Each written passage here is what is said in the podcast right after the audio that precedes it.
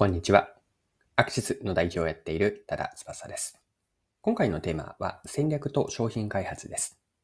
この内容からわかることなんですが、ドンキホーテですね。ドンキのあるテレビ、自社開発したテレビを取り上げるんですが、そのテレビを見ていって、そこから戦略として引き算の再化というもの、その後に商品開発の方法で学べることを一緒に掘り下げながら見ていければと思っています。ま戦略と商品開発の話になります。それでは最後までぜひお付き合いください。よろしくお願いします。はい。今回の配信でご紹介したいのが、ドンキホーテが自社開発したテレビなんです。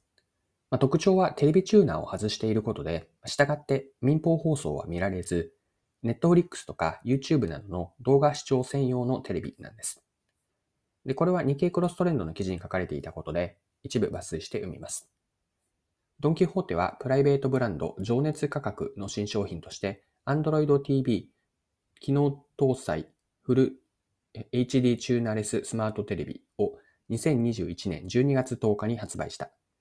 商品名にテレビと入っているが、地上波を見るためのチューナーを外したため、民放の見逃し配信サービス TVer などのアプリを経由する方法を除き、テレビ番組は視聴できない。快適な操作性を担保するために、Android をベースとしたテレビ用の OS Android TV をドンキの PB で初めて搭載し、Netflix や YouTube、Amazon プライムビデオといった動画配信サービスの視聴に特化したテレビだ。売れる気は好調で、発売から1ヶ月で初回生産分の計6000台がほぼ完売した。以上が日経クロストレンドの2022年の1月の27日の記事でした。ちなみに値段なんですが、この2種類あるんですね、テレビが。サイズの違うテレビなんですが、42V 型が税込み32,780円。もう一つの小さい方の 24V 型が税込みで21,780円です。はい。で、先ほどの引用の最後で売れ行きは好調とあったんですが、実はこれはこのテレビでいうところの2代目の話、あ初代と2代目の2代目ですね。2代目の話で、実は以前の初代というのは発売では失敗に終わっていたそうなんです。で、これもまた同じ日経クロストレンドの記事から引用しますね。スマホで動画配信サービスを見る人が圧倒的に多くなり、チューナーがなくても成立するのではないか。そんな発想から初代のチューナレステレビが生まれたが、当初当初予定していた Android OS の実装ができなかった。Google から商品の認証を得るのが難しく、技術面やコスト面、商品の販売台数などで折り合いがつかず、当時は搭載を見送った。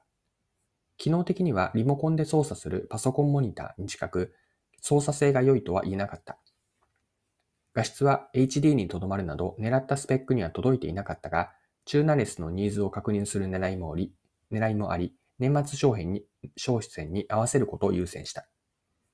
結果はビジネスという側面で考えたら成功したとは言えなかった。消費者からはもっと高画質が良かった。Android OS を積んでほしいといった声が多く、初回生産分の1000台を売り切るのに思った以上の時間がかかったためだ。しかし、発売から半年近く経っても問い合わせが後を絶たず、消費者の反応で潜在的なニーズを確信、商品のリニューアルに踏み切った。はい、以上が記事からです。テレビからチューナーを外すというコンセプト自体は良かったものの、Android OS が搭載されず、画質は HD だったので、まあ、高くなかったことが失敗の要因だったんです。そこで今回の2代目では、これらの問題を解決し、発売1ヶ月で初回生産分の6000台 ,6000 台が完売したヒット商品になりました。はい。ここまでが今回のチャプターの前半で、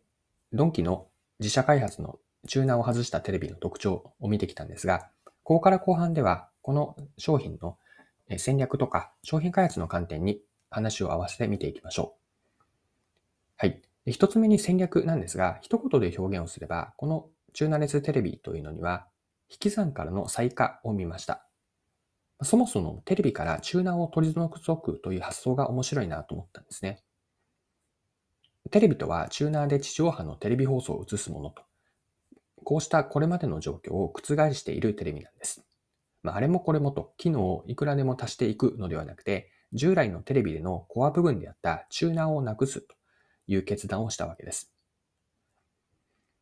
これは引き算の発想だと思ったんですね。まあ、戦略とは目的を達成するためのやることとやらないことの決め事、こんな表現ができると思っているんですが、ポイントはやること、やらないことといった後者のやらないことにあります。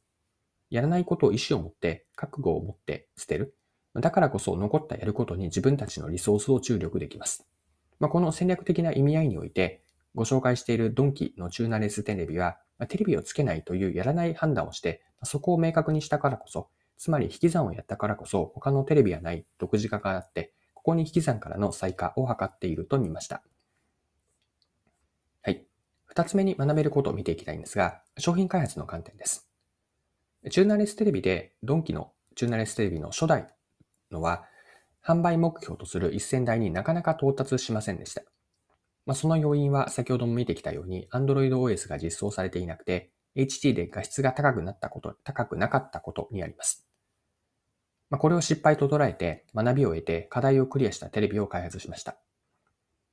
確かに第1弾の状況、初代の状況だけを見れば、チューナレステレビの開発は失敗だったかもしれません。しかし、2代目の成功に必要なプロセスだったと見れば、どう考えられるでしょうか？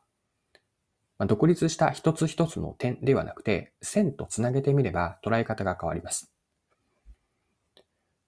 ドンキのチューナレステレビは、まあ、初代で1000台、2代目で6000台と、結果としてみれば、スモールスタートでの商品開発と市場投入、まず1000台で、次に2000台、6000台と、1000から6000ですね。まあ、徐々にスモールスタートでのローンチとなったと見ることができます。1回目の市場ローンチによってユーザーのフィードバックを得て、失敗からの教訓から改善をしていく商品開発にできたわけなんです。斬新な新しい商品とかサービスほどユーザーに受けられるかの見極めって簡単ではないんですよね。でこの場合は小規模での市場ローンチからユーザーのフィードバックを得て改善をしていくスモールスタートでの商品開発が適しています。でこの事例を、この話というのが今回のドンキのチューナレステレビのまさにだと思ったので、今回取り上げました。はい、そろそろクロージングです。今回はドンキのチューナレステレビを取り上げて、戦略と商品開発に学べることを見てきました。最後に簡単に内容ですね、戦略のまとめと商品開発の学べることのまとめ見ていきましょう。一つ目の戦略で見たのは引き算からの再化だと見ました。やることの中で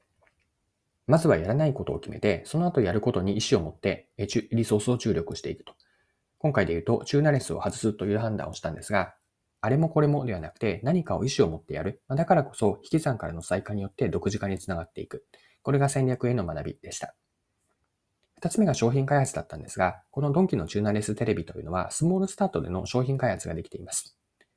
まず小規模で市場ローンチをしてユーザーのフィードバックを得て、まあ、そこには失敗もあるんですが、そこから教訓を得て、それを改善につなげて、スモールスタートによって次により良いものにしていた。これができているのが今回のご紹介したドンキのチューナレステレビです。はい。今回も貴重なお時間を使って最後までお付き合いいただきありがとうございました。これからも配信は続けていくので次回の配信でまたお会いしましょう。それでは今日も素敵な一日にしていきましょう。